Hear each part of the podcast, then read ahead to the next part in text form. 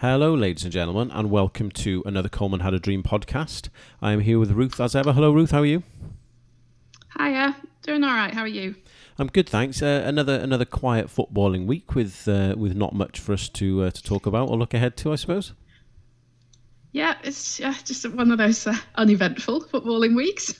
Yeah, exactly. Another day at the office. We are here, ladies and gents, with a jam-packed podcast for you today. We're going to talk about the Ryan Giggs situation, obviously Rob Page now being confirmed as taking us to the Euros. We are going to talk about the almost hilarious climb down from the European Super League, which has produced some of the best Twitter content I think I've seen in years. We're going to do the main segment of our show, talking about the Women's World Cup draw, which is coming up on Friday.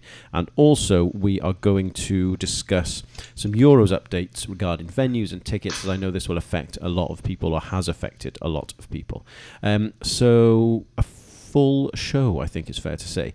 So, Ruth, I think we'll start with the Ryan Giggs situation. I think we're obviously, we don't want to get ourselves in any legal hot water, I think it's safe to say. So I think with this, I'm just going to read out a few statements that people have said, and we'll kind of discuss it as we go. So the first one is the statement from the CPS themselves. They said, "We have authorised Greater Manchester Police to charge Ryan Giggs with engaging in behaviour which was controlling or coercive, an assault occasioning actual bodily harm. A charge of assault by beating relating to a second woman has also been authorised. Mr Giggs will appear at Manchester and Salford Magistrates Court on Wednesday the 28th of April. The CPS made the decision to charge Mr Giggs after reviewing a file of evidence for Greater Manchester Police. Criminal proceedings are active and nothing should be published that could jeopardise the defendant's right to a fair trial." I mean, let's be honest, there's quite a lot to unpack there, isn't there?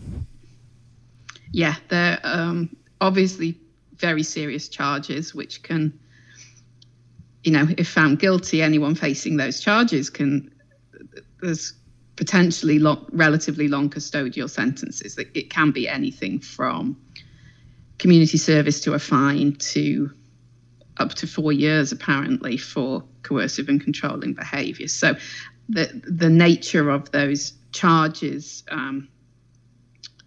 they're clearly very serious.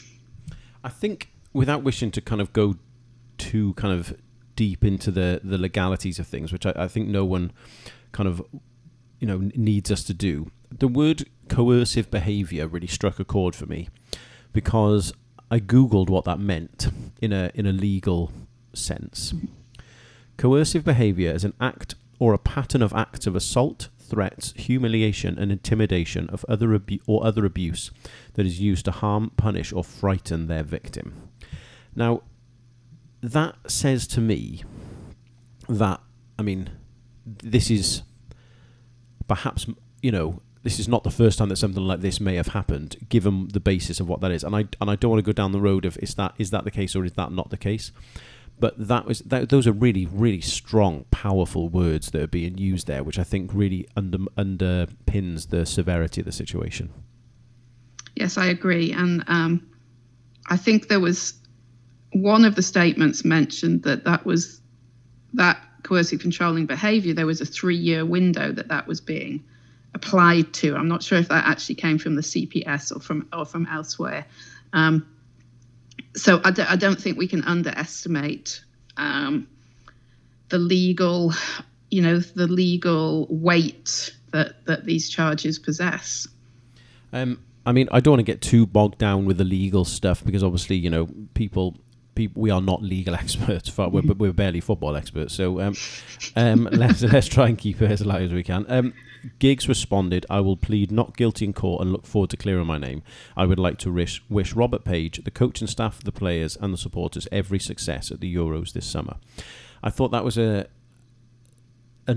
statement was interesting because of how short it was, as much as anything else. I thought it was very abrupt, and he's obviously been told to kind of to say things that way, but I did think the way it was worded, of being very curt, was quite interesting, I thought. I'm sure that's been written by a lawyer. I don't think there's, much opening for a statement to say anything else, to be honest. In that sense, you are by definition going to minimise what you're putting in the public domain at the minute, aren't you? If you're in these circumstances. To round off the statements round. The Football Association of Wales has noted the decision of the Crown Prosecution Service to proceed with charging Ryan Giggs, the men's national team manager. In light of this decision, the FAW can confirm that Robert Page will assume the role of Cymru men's national team manager for this summer's Euro 2020 tournament and will be assisted by Albert Stuyvenberg. An FAW board meeting will be convened to discuss these developments and its impact on the association and the national team. The FAW will not be making any further comment at this current time. Now, talking about things that are interesting in that, I thought that last bit, an FAW board meeting will be convened, I thought that was very, very interesting, and I thought was very...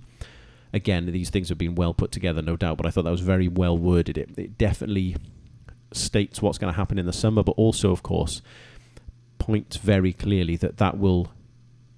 This is not a wait-and-see situation, perhaps, with the FAW.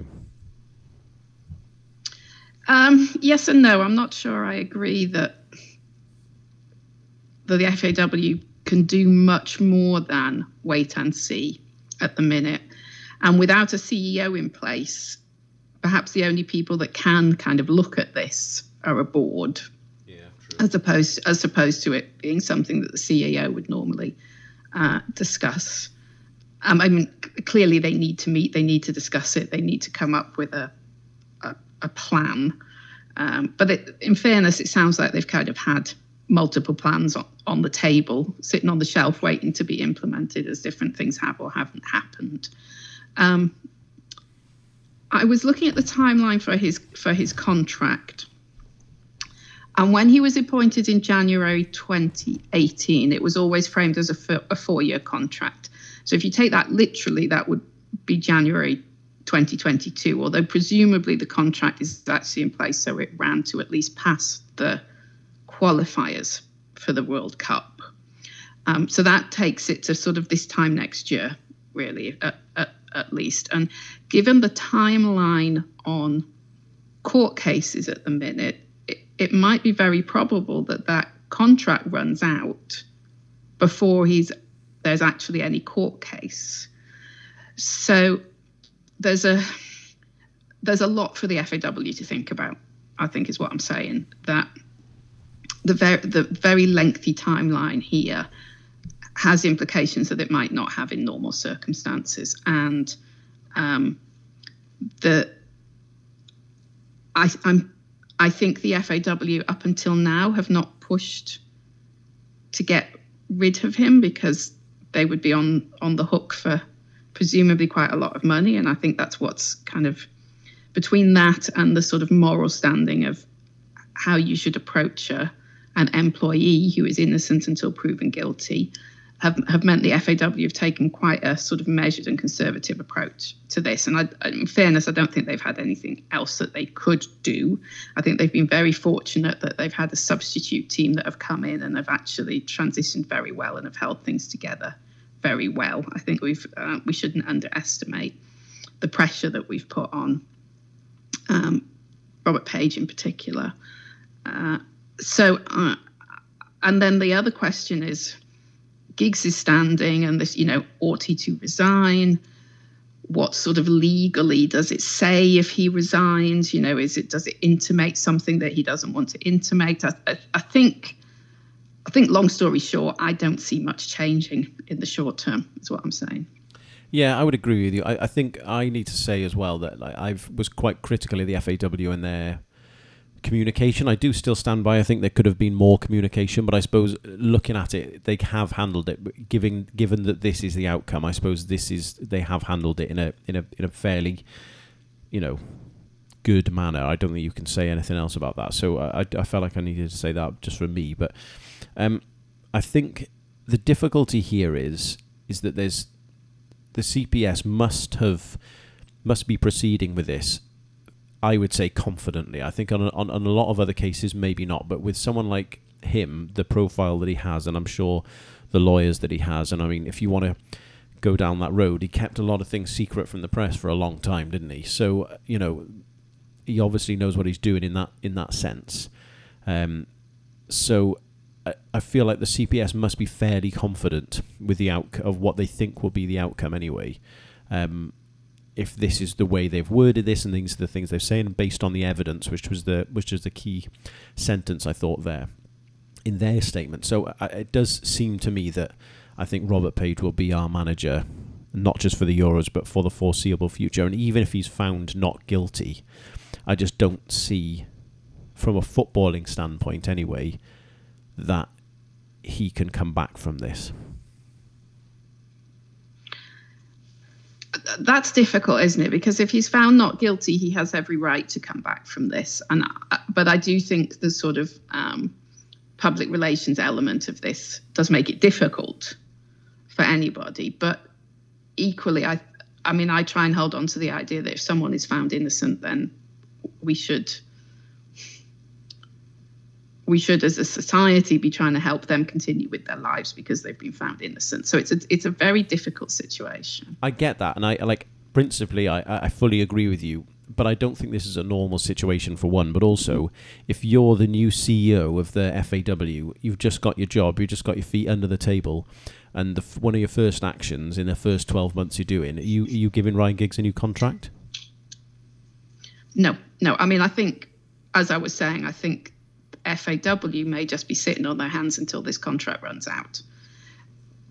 And I think his contract, quite, as I said, could quite probably run out before there's even a court case. So at that point, they are divorced from him, as it were. We would, in theory, have moved on to another manager. I mean, I think they could frame it in the sense that it looks like Robert Page is going to end up managing, as you say, not just through the Euros, but through the World Cup qualifying. If that goes really well, then you've kind of let Ryan Giggs's tenure lapse because he is actually the manager that's delivering over here. And if it hasn't gone well, you're kind of saying, well, we need a new broom. We need a new team. Yeah. Thank you, Robert. You have stood in an amazing circumstance. Make sure you do right by him. That was something I would say to the FAW. But I think either way, the FAW can just sit on their hands and let this contract go.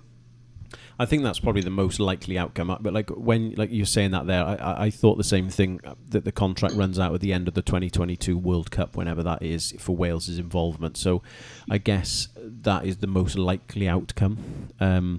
I still maintain that for the good of the players, the fans, the management, the FAW, Ryan Giggs should walk away regardless of what he perceives that that impact will be on him. Because I do think at the moment, again, regardless of that, he's putting himself ahead of everyone. And I just fundamentally think that's wrong. I think, and I know he won't walk away, so I guess this is a pointless road to go down. But I do think that he should do that. I think he's being quite selfish regardless of whether he's guilty or innocent, because if he is innocent, and I totally agree that he should be entitled to carry on his kind of working life, at the moment he is jeopardizing other things for other people because of him. And even if it turns out that it's unfairly, I still think he should walk away just purely because of the potential negative impact and uncertainty and whatever else this might have over some of the other squad. Like, if you're Gareth Bale, perhaps, let's say, you know, do you want to commit to another World Cup qualifying campaign, knowing that the Euros campaign after this one, knowing that you don't know who the manager is? I mean, I know this is a long way down the road, and it's quite an extreme example, I suppose, but I do think that there is a lot of long-term planning that always happens in these sort of circumstances, and I think Ryan Giggs is putting himself ahead of a lot of that. I don't disagree, but just playing devil's advocate for a minute, I think if I was Ryan Giggs' lawyer, I would be saying, you can't resign. Don't resign because of the optics that come from it. And I think at that point, when you're facing such serious charges, you have to do what your lawyer says. Yeah, like I say, I understand it. I really do, but I still don't think it's the right thing. But I agree. I suppose, you know, in that situation, you've got to do what you've got to do to clear your name and to make sure everything looks as good as it can be, if that's the right way to word it. I don't know if there's anything else you wanted to add, other than the last thing I wanted to say really is that I think it's so important that we all back Rob Page. I think after this podcast, which I think it's important we did, I think I'm not going to talk about Ryan Giggs again between now and the Euros, and I think it's important that we focus on Rob Page, that he's the man taking us forward. He's done a great job so far, and I think whether it's by luck or by judgment, this has worked out in as positive a way as it could do for the FAW and the football team, which, as I say, is the most important thing. I agree. I think this, in some respects, just from a legal point of view, this has to be something that sits on the shelf until the court cases happen anyway now, doesn't it? I mean, it is coming around quickly. The first date it said there is Wednesday, so, you know, it is going to come around quite quickly, I suppose. How long the outcome takes is a different matter. But yeah, that process does start soon. But yeah, I think from now on, we're focusing on Page here and what he can bring, and what hopefully will be a successful summer. To look at some people who were less than successful this week. The European Super League. I don't think I've ever seen such a big comedy turnaround in my entire life. And as I said at the start, some of the Twitter content that has come out of this has been absolutely exceptional. I think some of the... I won't use the betting brand because I don't like them, but there's a few of the betting companies have done a hilarious things around some of this stuff. And the David Brent... film, I forget what it's called. I think the Twitter is David Brent Music. For the film he released a couple of years ago, is absolute gold. Just different clips of The Office relating to the European Super League. Like, ooh, how are Liverpool? They left you yet? They have left. I forgot about that. Like, it's honestly, it's so good. It's so good. So good, and I'm glad. Those horrible, greedy bastards, all six of them and beyond. I think this is a bit of a shot in the arm that perhaps football clubs needed, a bit of a shake into reality. Agreed. I mean, I think the mobilisation, and not just of fans. I think, don't get me wrong, I think what fans have done is impressive in these circumstances, but I think we have to be careful that we don't assume that suddenly it means the clubs are noticing fans. I suspect the fact that the politicians got involved, that UEFA were accusing them of being snakes and liars, that I think we have to be careful that we don't get complacent as fans and suddenly think that our voices are being heard, because I don't actually think that there's been any real shift in the hierarchy of these clubs. I think they've had their fingers burnt. They may have their tails between their legs a little bit going forward, but I think they did what they did because the owners don't care. And I don't fundamentally see that as having changed.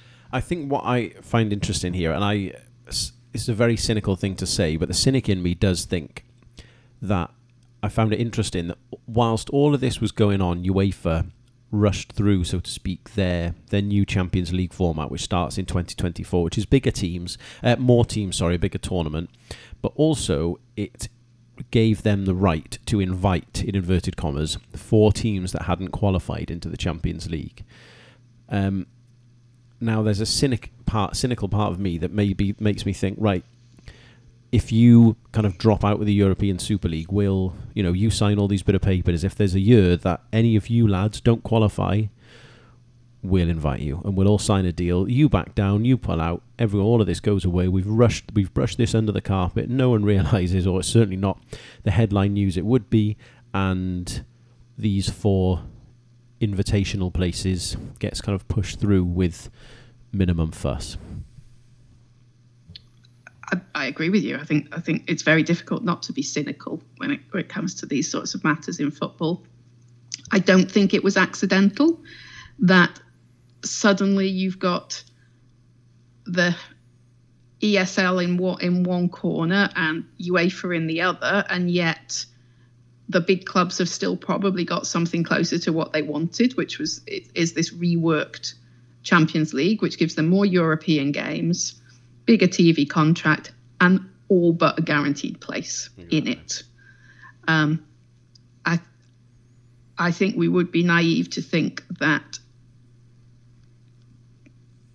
the ESL, you know, there's a claim that it was leaked, but I think they were kind of ready to go enough that I don't think it was a leak. I think their timing was very, very deliberate. Yeah. On the eve of the voting of the Swiss the Swiss model, they have definitely ended up at the end of the week with something closer to what they wanted than they had 7 days ago.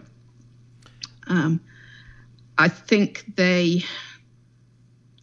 what they have done by opening this particular Pandora's box is there's going to be a spotlight on them now. And I don't think they have done anything to help their standing. You look at statements from like Real Madrid and Barca and the like, who said basically, you know, we need to do this or we're going to go under. It's like, well, what gives you the right to mismanage your finances to the point where destroying the history of football is the solution to your inability to financially plan? That's very true. So I think that that is what they've perhaps didn't see coming, that groundswell of opposition, I think, is perhaps the part they didn't see coming. But I still think that, and I said in last week's pod, that this felt like a kind of Machiavellian gambit to make sure that they got the Swiss model. And I would stand by that. I think they're eminently capable of doing that. I mean, will football learn from this is the kind of $1 million question here, I suppose. I mean, it's impossible to kind of overstate how big a moment this is in lots of different ways. But, you know, I mentioned last week putting in the 50+1 model without changing the finances. I think that is something that I stand by, is whilst it may be messy and unlikely, I think that's something that clubs should still look to do, or UEFA at least enforce on clubs if they want to participate in certain competitions. I think the reality of the situation is everyone is just kind of sat on their hands, or will be sitting on their hands a little bit, going, phew, we got away with that one, and almost kind of eyes darting around the room thinking, when's this going to happen again? Because I don't see, whilst this should be a moment where football clubs and the people who govern football do something to change that this can't happen again, I do think ultimately there is this thing where no one knows who's the bigger player here. No one knows who's more powerful. The clubs, UEFA, Barcelona, Messi, the player. Do you know what I mean? There's so many layers to this. It's so difficult. So ultimately my question is, do you think football will learn from this? I think football has to learn from this.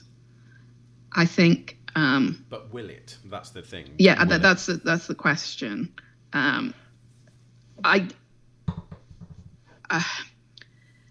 think that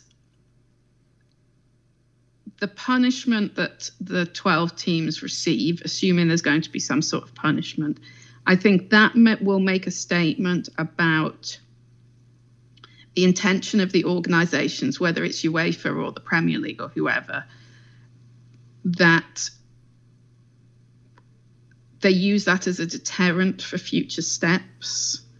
I think if we kind of slide onwards the way we are without any real consequences for these 12 teams, then they're going to feel emboldened just to keep trying things. And I don't think it will. I don't think even punishment now will prevent them doing it in the future, but at least it might make them think twice a little bit. Whereas I think if there are no consequences to this action, then there are no checks and breaks on their behaviour. I think for me that's the worry here, is that I don't think there will be a consequence, because like I said, it's that worrying thing, everyone's eyes darting around the room of, well, what do you think we should do? What do you think we should do? Well, I think if we just sit on our hands here, we might get away with this. It feels a bit like that to me. I'm not sure what the punishment will be, and I'm not sure there will be a notable one other than a don't do it again sort of thing. I mean, what do you think punishment-wise would be appropriate? Personally, I'd throw the book at them, but I don't think it's going to happen. I think the Premier League has to do something with the 6 teams. involved. I think UEFA has to do something with them collectively.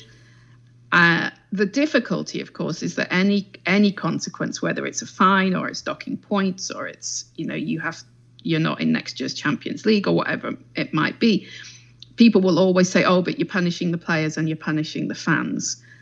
The problem is any action you take against a football team is going to punish the players and the fans.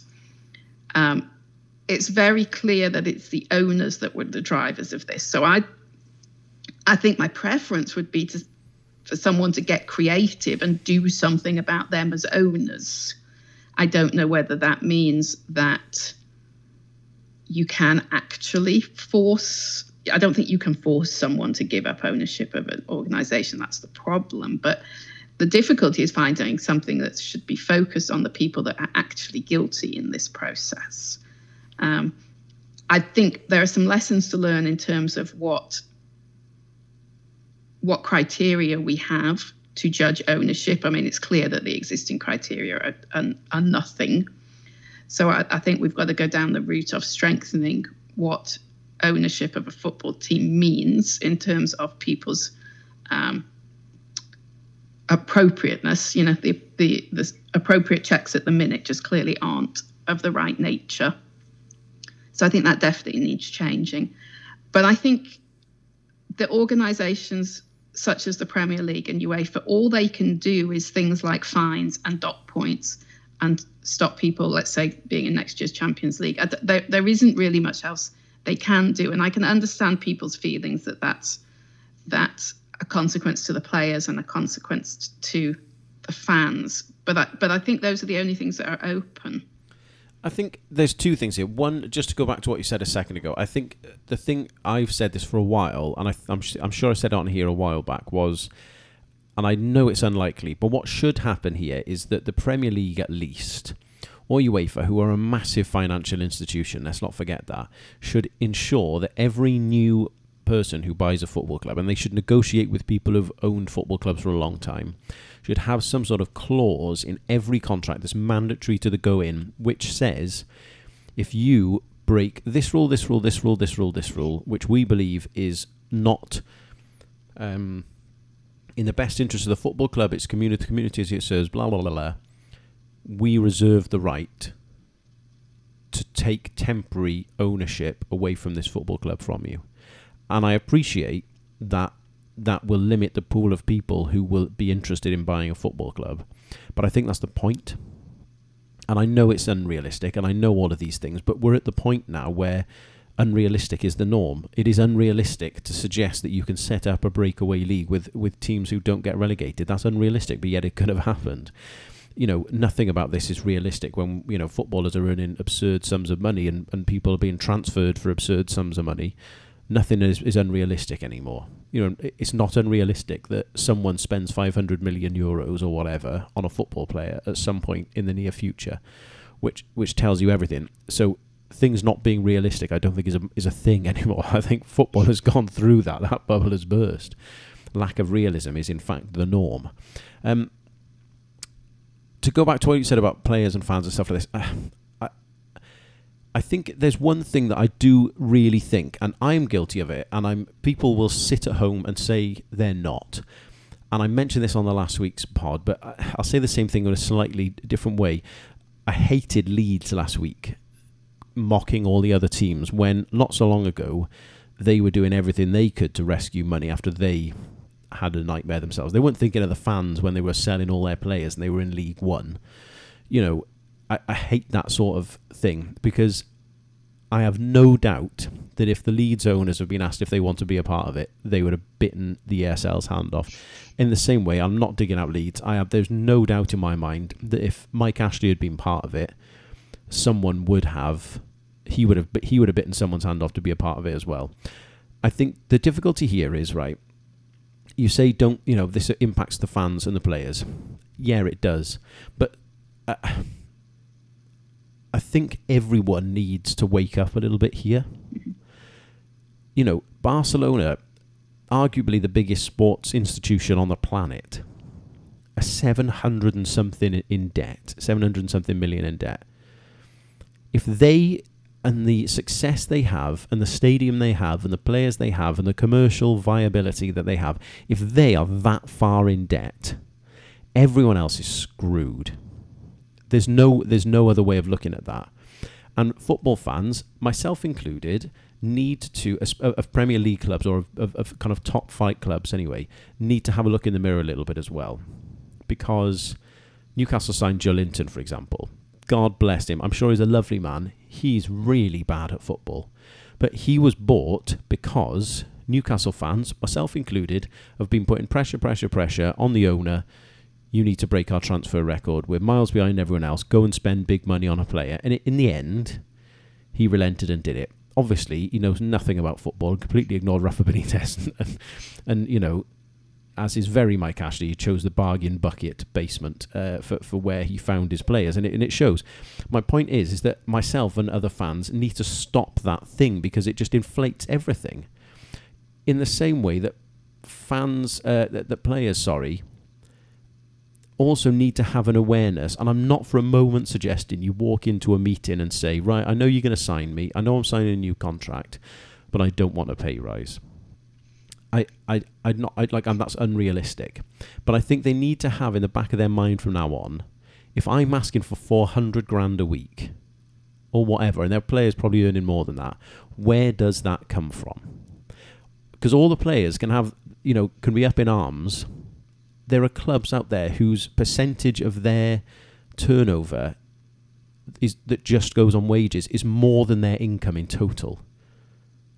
Like, when you actually think about that, that is absolutely outrageous. There are clubs in the Championship who 150% of their turnover is wages. All of the money they earn and half again are wages. Like, when you think about it in that terms, and this is not all on players, it's not all on fans, but at some point, someone does need to have some sense of realism and say, like, I am part of this problem as well. I recognise, me personally, that I can see that I could have been part of that problem. I've stopped buying Newcastle shirts a couple of years ago. I don't think I've bought anything new Newcastle related for a long time. But, so that's my kind of silent protest, if you like. I'm not saying I'm a hero. I don't want to pat on the back. But what I'm saying is I do think that fans do need to realise that they are part of the problem. Players need to realise they are part of the problem. And they are not the problem. The problem is the greedy man at the top. But to pay the greedy man at the top, you need a lot of money. And to get to that point, you need to have a lot of people in kind of who are invested in that. And that includes the players and fans. So when it comes to finding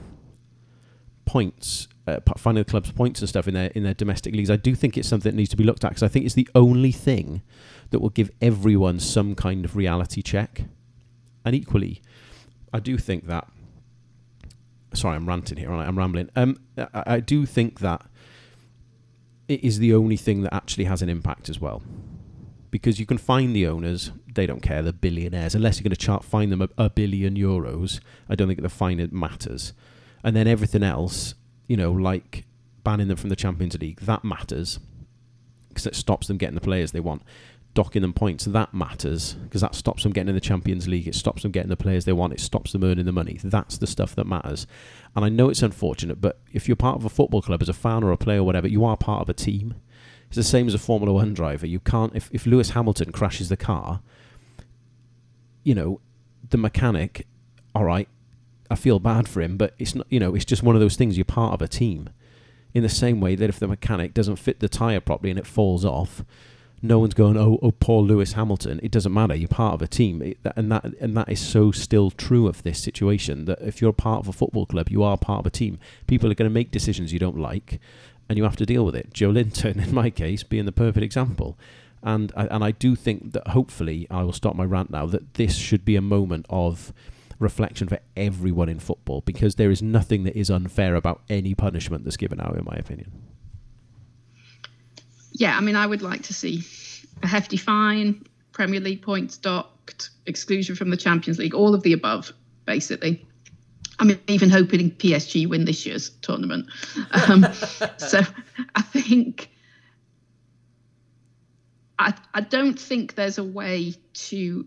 unfortunately, to focus punishment where it should be, which is on the owners. I think what organisations need to do going forward is what can we put in place that makes this less and less likely to happen again? I think what you're saying about everybody's part of the team is true, but it's clear that the owners in these cases seem to feel that they're above the team, that they are independent of the team in that sense, so they can make decisions for but not with the team. And I think that's perhaps where we need to look at the big picture is making sure that people do not have this unilateral power about a team going forward. So I think I don't disagree with you, Dave. I think the wider implications are huge. I think it's an opportunity for us to stop and think. I think there was some very pointed comments on social media this week about we've raised this much furore about some millionaires misbehaving, but we can't raise this sort of furore about racial abuse or sexist abuse of female players. And, you know, what are we doing as a body, as a body of football fans, to address the wider issues in football? If this particular thing can get us this agitated, then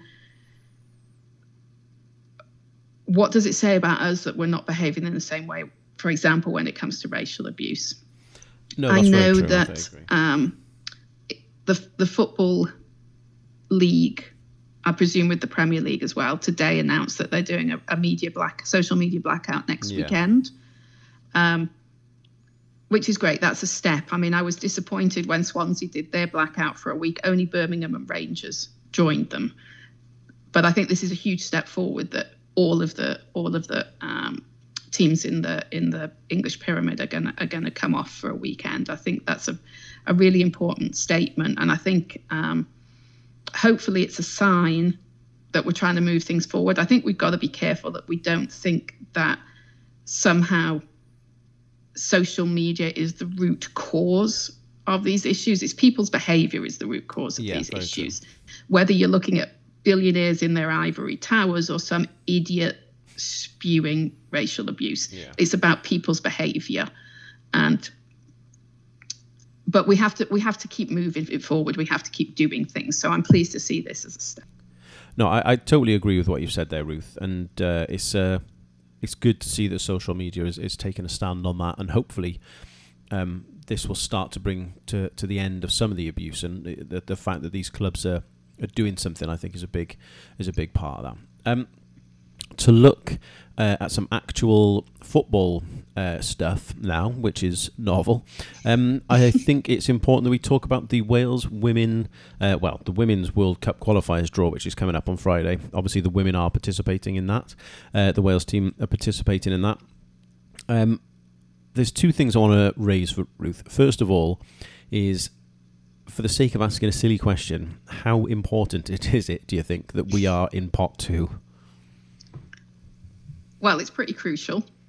All of the second place finishers are going into playoffs, rather convoluted playoffs. We might come back to that. Oh my God. Yeah, you think something's complicated, but we'll deal with that in a minute. But no, I think it's a huge plus that we're in pot two. There's obviously some good teams in pot three, and the draw. You know, there are lots of questions around the draw. Pot three is interesting because the discrepancy between the team at the top of pot three, which is the Czech Republic, and the bottom, which is Northern Ireland, that differential is the biggest of any of the pots. So if we get someone at the lower end of pot three, that is a huge advantage for us over someone like the Czechs or the Ukraine, who were at the upper end. And I know we've talked before about how the ranking in the women's game can be a little woolly, and it's perhaps not as easy to read things into it as it might be in the men's game. But I do think it's really, well, it's exciting that we're in pot two, because that's an immediate advantage. You can't pretend it isn't. I also think there's a lot of teams around there, especially in pot 3 and pot 1, obviously. Whilst we may be the bottom ranked team, so to speak, in pot 2, I don't think there's many who'd be thinking, oh, bloody hope we get Wales from that. You know, I think we've got enough quality players in our team that everyone would think, oh, I'd rather give them a miss. Do you know what I mean? Mm-hmm. Yeah, but in fairness, I think you could probably think of that of most of the pot 2 teams. There's some good teams in there. Scotland are in the middle of that ranking, for example. But given how we played against Denmark, we've got to fancy our chances against. Obviously, it depends on the draw, but some of those pot 1 teams, we should fancy our chances against them. I think, I think so. I think we've basically got to try and avoid Netherlands, Germany, England, France. Mm-hmm. I think that would be the big ones to avoid. I also think we should try and avoid Spain. They have had a fairly remarkable run of late. They've only lost twice in 18 months to France and USA. They recently beat the Netherlands as well in the most recent games, albeit a friendly, but they still beat them. So I do think they might be another ones that we might think we could do without playing them. But do you know, I'd play Denmark again based on how we played them the other day. The Italians love shipping a few goals in. We're capable of beating the Norwegians based on what we saw in the last tournament. Equally, Sweden aren't quite the team they were, although they do have some excellent players. So, there's definitely teams in there, I think, if they came out of the hat, I'd be very happy. Yeah, got to agree with that. I think I'm with you. As much fun as it might be to have some games in the Netherlands, I think I'd like to avoid them. It's in that respect, it's kind of like what you'd expect. You'd rather draw someone from the bottom part of the pot than the top part of the pot, but it is what it is, and these things will usually even out. Very encouraging to actually just see the overall numbers of teams involved. 51 different teams competing, which is, when you consider the men's is 55, that's a very good statement about women's football that we're up to 51 teams competing. Yeah, I saw Andorra, Gibraltar, Liechtenstein, San Marino haven't put a team in. Armenia and Bulgaria, their ranking coefficient is, like, they don't have a place, and their coefficient is 0. So I am assuming that they are teams who have never played in an official tournament before. Is that right? I mean, you'd presume so. I'm looking at the same data as you, but yeah, I would presume so. But just go back to pot 3 briefly. I think the Czech Republic are top of that, but we drew with them recently. Not, well, I say recently, probably about 2 years or so ago now. It seems recently with all the crap that's gone on. Ukraine, I would say, after seeing them play against Northern Ireland, I watched the second match. They are very gettable. They look very slow. Republic of Ireland equally are on a downward trajectory in terms of rankings. Northern Ireland, ironically, are at the bottom of that pot. Probably the team I would want to avoid most in that pot, if I'm honest. Interesting one. I don't know. Part of me is like, could we get a bit of revenge? And then that's always a dangerous set of dangerous mental mindset, state, isn't it? But they're clearly on a roll at the minute, and the way they went at the Ukrainians was very impressive. So I agreed. I think it's a difficult pot to pick because your momentum at the time is actually what's more important, isn't it? And although Northern Ireland are at the bottom of the list, they've clearly got the momentum at the minute. I found an interesting thing on the FIFA website about this and the rankings and stuff like that and kind of who's in form. If you look at Northern Ireland, they have gained 1 FIFA coefficient point, if that's the right way to say it, of late. Everyone else, I think, with the exception of the Portuguese and the Czechs, have lost points. Now, the Portuguese are in our pot, so the Czech Republic are the only team, apart from Northern Ireland, who are on an upward trajectory, and the Czechs are on 0. So everyone else has gone downwards in terms of their points, rankings, whatever, with the exception of Northern Ireland, who've gone up, and the Czech Republic have stayed the same. So the other thing that did make me think about this part is there are a lot of teams who are definitely not in form, relatively speaking. Yeah, I mean, I hadn't looked at that particular data, but that agrees with the feeling that the momentum is with the Northern Irish at the minute, isn't it? Yeah. Looking at pot four, Azerbaijan are a fairly new team. They're at the bottom of that little pot. So in terms of just the pure opposition, they would appear to be the team to face in pot four. With that said, it's a long trip. I don't think we want that. Plus, if I'm being open, I quite fancy a Wales away women's trip to Croatia or Greece. I would be more than happy with either of those two little turns of it. If we could have some, the March games, if they could be in Greece or Croatia, I think that would be quite nice. So that's your criteria, isn't it? Where you fancy an away game? I do think in these draws, half of the battle, in the first pot, you want to avoid your big names. In the third part, like for the men and the women of late, you want to avoid the kind of those tricky sort of your Bosnias of this world. Mm-hmm. And I think from pot four onwards, I always look at it of we should be beating whoever we play in that pot in a footballing sense. So mm-hmm. we can at least try and go somewhere warm as a consequence is always my outlook on these sort of things.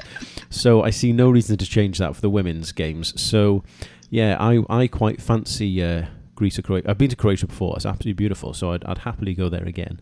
And obviously Greece at at a cold time of year in the Netherlands and a warmer time of year there would be lovely. So I don't think really, like my ultimate point, what I'm trying to say there is I'm more bothered about the trip than the team. Thank you. I'm sure the girls appreciate that. Do you not think whoever we play in that group we should be beating really, shouldn't we? Well, yeah. I mean, if we're not taking 6 points from pot four games, pot five games, and pot six games, then we're not going to end up second. So we've got to go in with that mentality. Have you got any kind of preference? I just wanted to mention the actual convoluted nature of the playoffs because you think this is complicated. Whoa. What I'd just like to point out is that it took us, I would say, the thick end of 6 months to get our heads around how the Nations League worked. Yes. Comparatively speaking, this is like learning to count to five. That was learning to count to five compared to this. This is bonkers. It's absolutely mental. So obviously there are 9 groups, which is what's benefited us because we've ended up as the 18th team and hence we've just slid into pot 2. So of those 9 groups, everybody who finishes first automatically goes through. Yeah. Everybody who finishes second goes into a playoff, and then it gets really complicated. So those nine teams are being split into a group of 6 and a group of 3 based on rankings and how well you have done as a second place team. So the top 3 are kind of like, just put them in the corner for a minute. They're like the good guys. And the other 6 will play off each other. So the other 6, so position 4 through 9, as it were, in the rankings, they play each other. Then the winners from those games play the 3 teams that you've just sat in the corner for a minute. Right. Can I just stop you? Can I just stop you 1 sec, Ruth? Just I'm going to let everyone everyone at home have a chance to either pull over their car if they're listening to this, or if you're doing this at home, if you just want to grab a pen and paper, now would be a good time. The big thing that I think is worth pointing out before we go on is that every second placed team, unlike when we came second to England, is guaranteed a spot in the playoffs. Whether you want that, as you'll in some circumstances play another 3,000 games, is a secondary issue. Yes. But in the first instance, sorry, just to wrap up there. So you've got the 3 best runners up against the 3 winners of the first round of playoff games is eventually what happens, right? Yes. And then from there, so you've had like round 1, so you've taken 6 of the teams down to 3, and then you've had round 2 where you've taken those 3 with the top 3, and you've played those, and now you've got it down to 3 teams that have got through this little sort of playoff thing. The two best of those three are going to the World Cup. Now, I just got to stop you again there.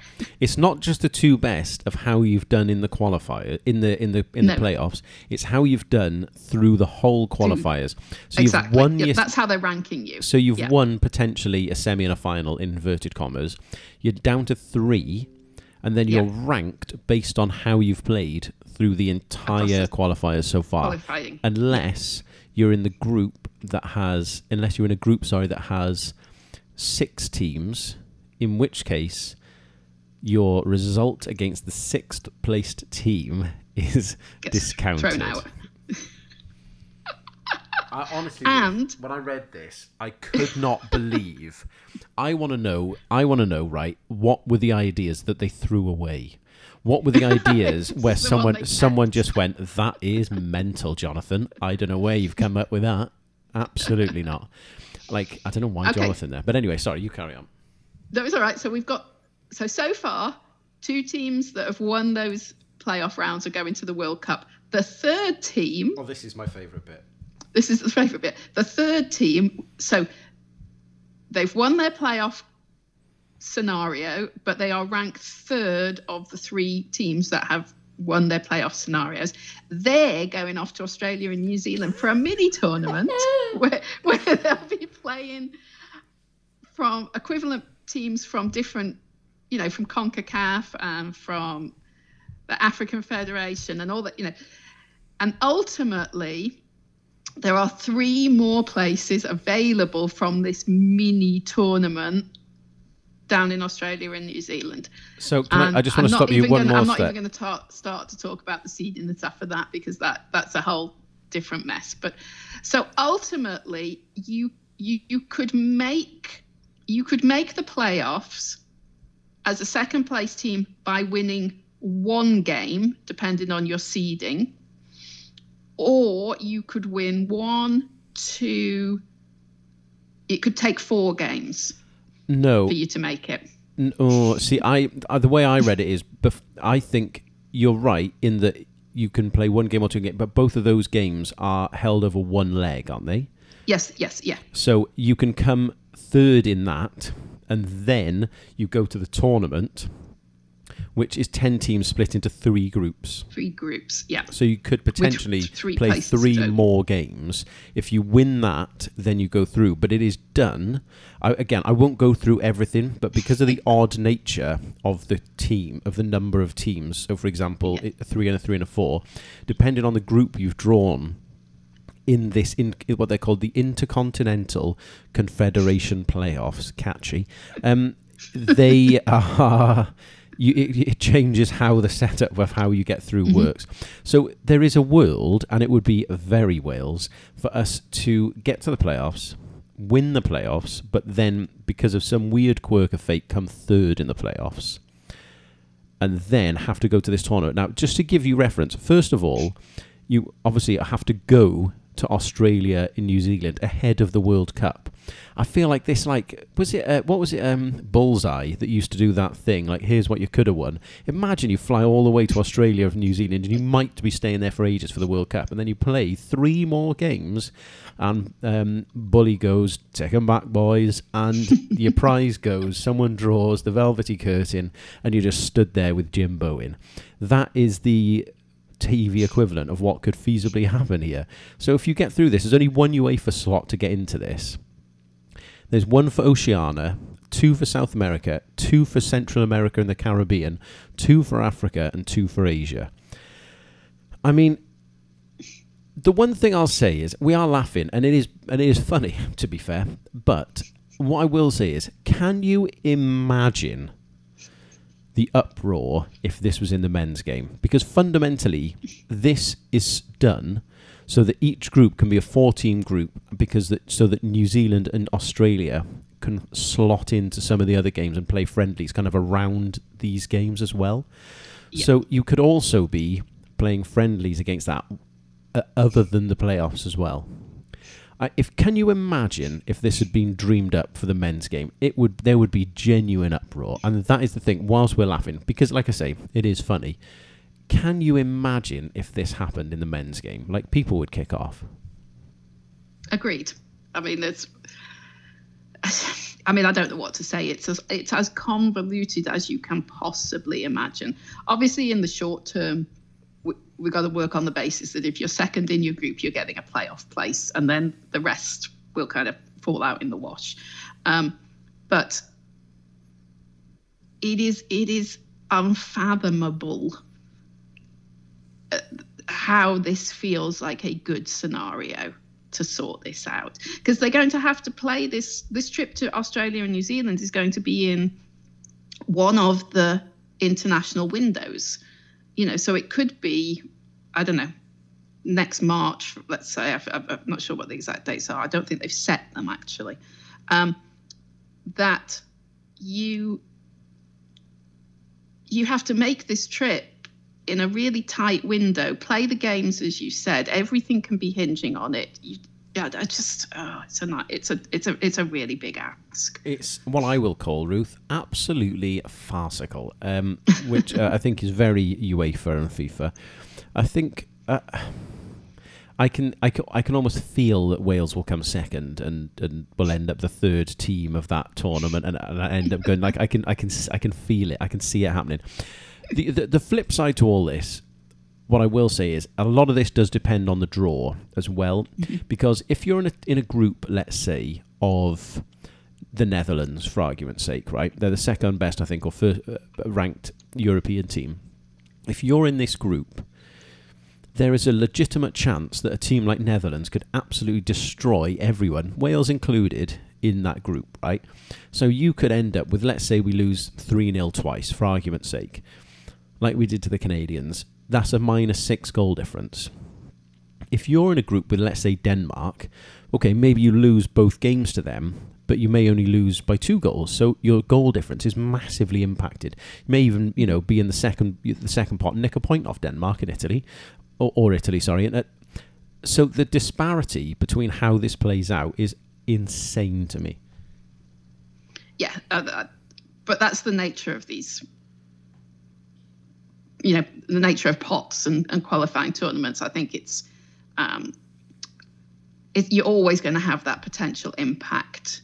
I mean, we were talking about it, weren't we, when we drew Belgium, and you know the fact that if they hammer, talking about the men's team now, when we drew Belgium, if they hammer some of the weaker teams in our group, we've got no hope of keeping up with them from a goal difference. And I think that's you know that's always going to be a consequence and a problem of qualifying just by its nature.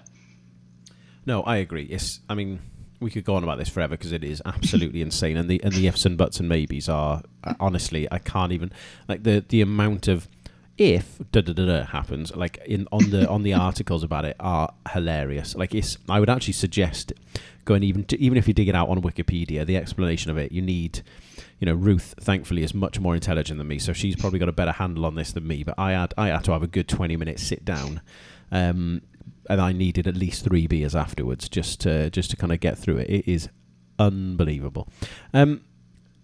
Realistically, Ruth, just to say, it is being streamed on UEFA.com. It starts at 12:30 UK time, if you're interested in watching it. If I'm going to press you, who is your dream draw from Pot 1 and Pot 3?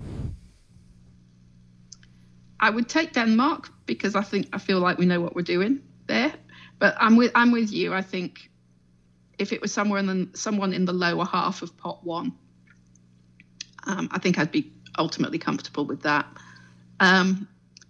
Probably less choosy with Pot 3, actually. I think what you were saying about the Northern Irish, and it does feel like they have some momentum right now. And although part of me is kind of, you know, I don't know, maybe I'm a vengeful person. Part of me would like to get some revenge, but I think we might be better not taking them on because of the momentum they have at the minute. Please let's not draw the Republic of Ireland, because it's just the Republic of Ireland again, isn't it? So I think, to be honest, I don't know enough about Slovenian, Romanian, Serbian or Bosnian Herzegovinian women's football to really say, oh, you know, this one. But again, I think there's there's enough teams in pot three who are regrouping and, you know, reevaluating what they are as an international team, that there's a few quite unsettled teams there. So I'm actually quite not as choosy about pot three as I might have been.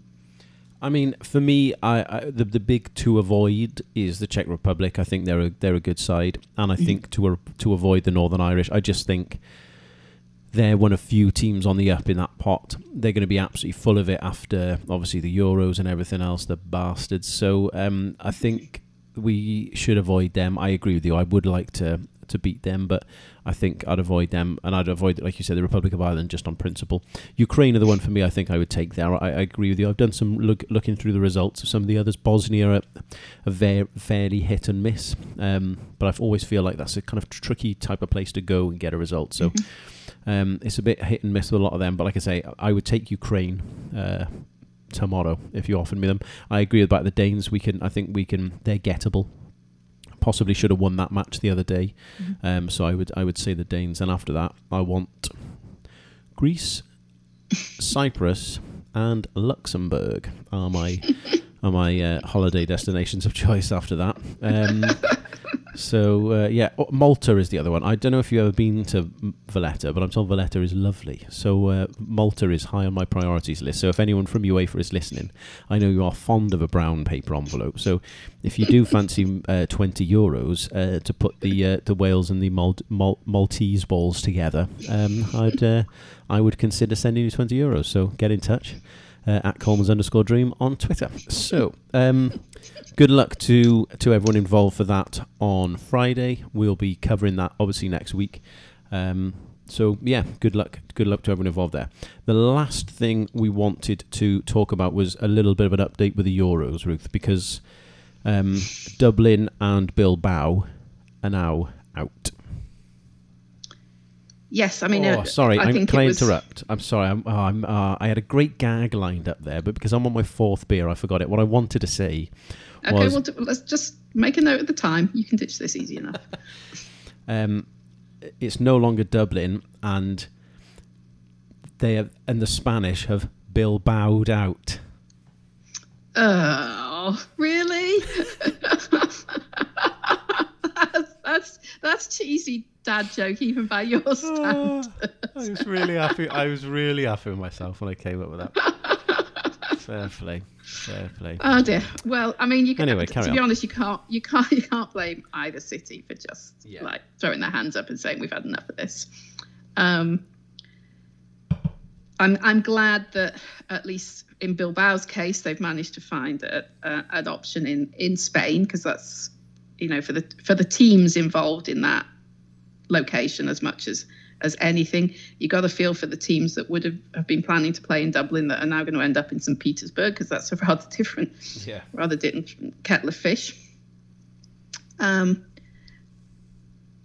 It's difficult to know whether these locations said no to UEFA or UEFA said no to the locations. You know, did those locations come back with okay, we can have 15% capacity, and UEFA said, don't think so. We want at least 30, and moved locations, or whether genuinely it was the cities themselves that said, we're not going down this route. I would say the latter. Again, the Machiavellian sort of agenda would be that UEFA pulled it because they didn't get the ticket requirements that they were looking for. The other thing that came out of that same email was the news about the Follow My Team tickets. I thought it was really interesting that, one, that was kind of buried at the bottom of that email. Yeah. I'm sure people that have tickets, I mean, I know you've been communicating with some people on Twitter, but people who actually have those tickets have had additional emails. Is that correct? That is correct. Yeah, they've all been emailed and told they'll be refunded, but even with that said, there are still people I've spoken to today who have Follow My Team tickets who still haven't been contacted. Okay, because I have semi-final and final tickets, but they're being treated differently, I gather. Is that right? From what I can see, what I've read, the people I've spoken to, those conditional tickets for the semi and the final, because I have those as well, they are being continued. The difference is the reason they've changed the Find My Team, Follow My Team thing is because you could come first in your group or second or come third, and you don't know where you're going for the last 16 quarterfinal games. So the difference being is that both semis and the final are in Wembley. So if you have that ticket, you are at least guaranteed, you know, that you're going to Wembley, whereas with the others, they are the venues aren't confirmed. The cynic in me thinks that the reason they've done this is because they know now they can resell tickets to locals, and they are going to guarantee attendance of fans and therefore money and therefore merchandise and therefore people, you know, eating and drinking at the ground. So I think that is the reality behind this decision. Yes, I mean, I thought it was rich, their phrasing that, you know, considering the location for most knockout matches is unknown until completion of the group stage, blah, blah, blah, blah. Well, and whose fault's that, lads? It was fine to leave people in a position where the last group game is now on the 23rd. Our last group game is the 20th, but the last actual group game is the 23rd of June. And the first game involving a team that finishes third is the 27th. Right. So in that scenario, there is a team heading for Sevilla where they're going to have a 4-day window. Now, it just smacks of UEFA's arrogance that 4-day window, it was fine for fans to be expected to sort that out pre-COVID, you know, pre-COVID. That was just where we were. We were expected to manage that. I mean, it was bad enough in France in 2016. Like, we at least knew we were going to Paris, but the Northern Irish didn't know they were going to Paris until about 3 or 4 days before that game. Yeah, true. At least folks knew they were going to France, you know? Like, now you could be going everywhere from Sevilla to Bucharest to Glasgow if you're a third place team. Yeah, that's bonkers. So I think it's another one where the cynic in me is like, finally, UEFA, finally you see that giving fans 4 days notice of where they're meant to be travelling in Europe might actually be a problem, you know. Of course they're able to hook it onto COVID as the reason, not we've organised a shit tournament. Well, it must be bad if Ruth is swearing, ladies and gentlemen. then you know, now it's real. No, I totally agree. I think the only thing I will say back to that is if Wales comes second in the group. When I was kind of looking through the locations and the variants, if we come second in the group, we will play our last 16 game in Amsterdam. So all these tickets being returned and refunded may actually mean I've got half a chance of going to Amsterdam for the last 16 games. So whilst it's not in everyone's best interest, I have a chance of benefiting. So, you know, very much swings and roundabouts, I think, is the best way to look at it. No, I agree. I think it's a mess, but we've known this from the start. I think the last thing I want to say in it is, I feel a little bit like this has had the fun taken out of it to an extent for me. I'm going to enjoy the tournament when it's on. I'll have a great couple of weeks. I'm sure we all will, and I'm sure when the games kick off, we'll be thinking about how far we can go and all this other stuff. But I felt like the build-up in France, a lot of the fun was, where are you going? Have you got a ticket? I'm going here. I'm staying in this place. I'm getting a train from there, or I'm flying here. And a lot of that fun has gone now because of all this and the way that it's been dealt with. And I think that's such a shame because I do think that's half the fun for fans.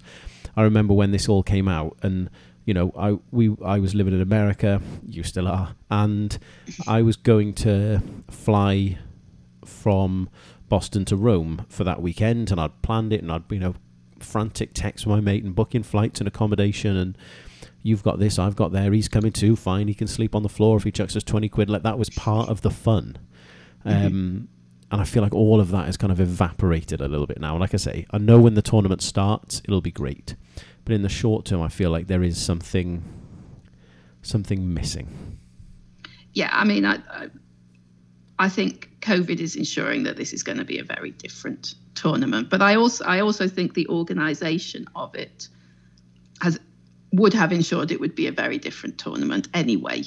And I think hopefully UEFA might have learnt some lessons from this. The joy and the anticipation in this has gone, really, hasn't it? There isn't. I mean, we're looking forward to watching games on the telly. Yeah. Is what it's amounting to. Yeah. And that isn't what this is about. And I feel very sad for country like North Macedonia is the one that sticks out for me, because like it's kind of their equivalent of 2016 was for us, isn't it? Yeah, true. And I feel hugely for those supporters that they won't be able to have an experience anything like that we did in 2016. And there's other countries that fall into that category as well. But I agree with you. There's no that sort of the anticipation and the dreaming and the planning, like the plan. And we've got a campsite here. We've got a sheet here where, you know, we'll have to sleep at the train station this night. You know, all of that sort of anticipation, getting your friends together, who's coming for this, who's coming for that, who, you know, all of that excitement has gone out of the window, hasn't it? And I'm glad for the folks that are going to be able to go to Baku, because they will at least have a small measure of this. And I think good on them for sticking with it and committing and doing that. And hopefully they'll have a great week or so in Baku at least. But I do think hopefully this is kind of a shot across the bows for UEFA that you just, something that might look adventurous and exciting on paper can just be a house of cards in the end. It's, you know, there's a reason that we have evolved tournaments that tend to be in a country and you know, group stages in a location and that sort of thing. There's a reason that the tournaments have kind of evolved in that way, because it works a whole lot better than this. Yeah, I agree. It's a shame, but hopefully, like you say, people enjoy Baku. I am still hanging on to my Rome ticket. I think I've come to the conclusion of I'm gonna just keep trying and hoping, and you know, if it costs me a few quid, I don't get there in the end, well, you know, it is what it is, but at least I've tried. And in the same way that you never know, it could work out and I could be one of the few in Rome, so you never know. That is my outlook on it, so I'm trying to stay positive with that, and I'm looking forward to hopefully winning the tournament. Let's be honest, that's the plan. Ladies and gentlemen, I also I think just one last little thing, Dave, on this is UEFA, again, have just sort of passed it back to the associations. Like, you know, your tickets will be distributed by... Right, so they create this huge mess. Yeah. And then they anticipate the associations will work out how the hell they're going to get tickets to people. And I think if I was... I'm not quite sure what the role is at the FAW that, who per se kind of handles the liaison with UEFA on these sorts of matters. But I would be cheesed off the way that the goalposts keep changing, and I know COVID's had a factor in that, but it feels like it's changing with every damn email that we get off them. Yeah, and I think, you know, like you say, I think a lot of this is just, they're just hoping for the best, aren't they? They're just kind of scrambling to save it, and they're not doing a particularly good job.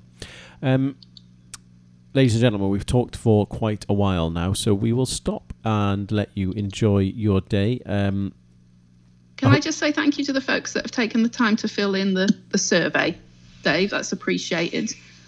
If anyone else would like to do the survey where we're trying to gather some information off folks about what they're looking for coverage, you know, leading up to and during the Euros, and obviously we'll share it with some of the other organisations that we work with. So that's at colemanhadadream.com and just look for the survey tab.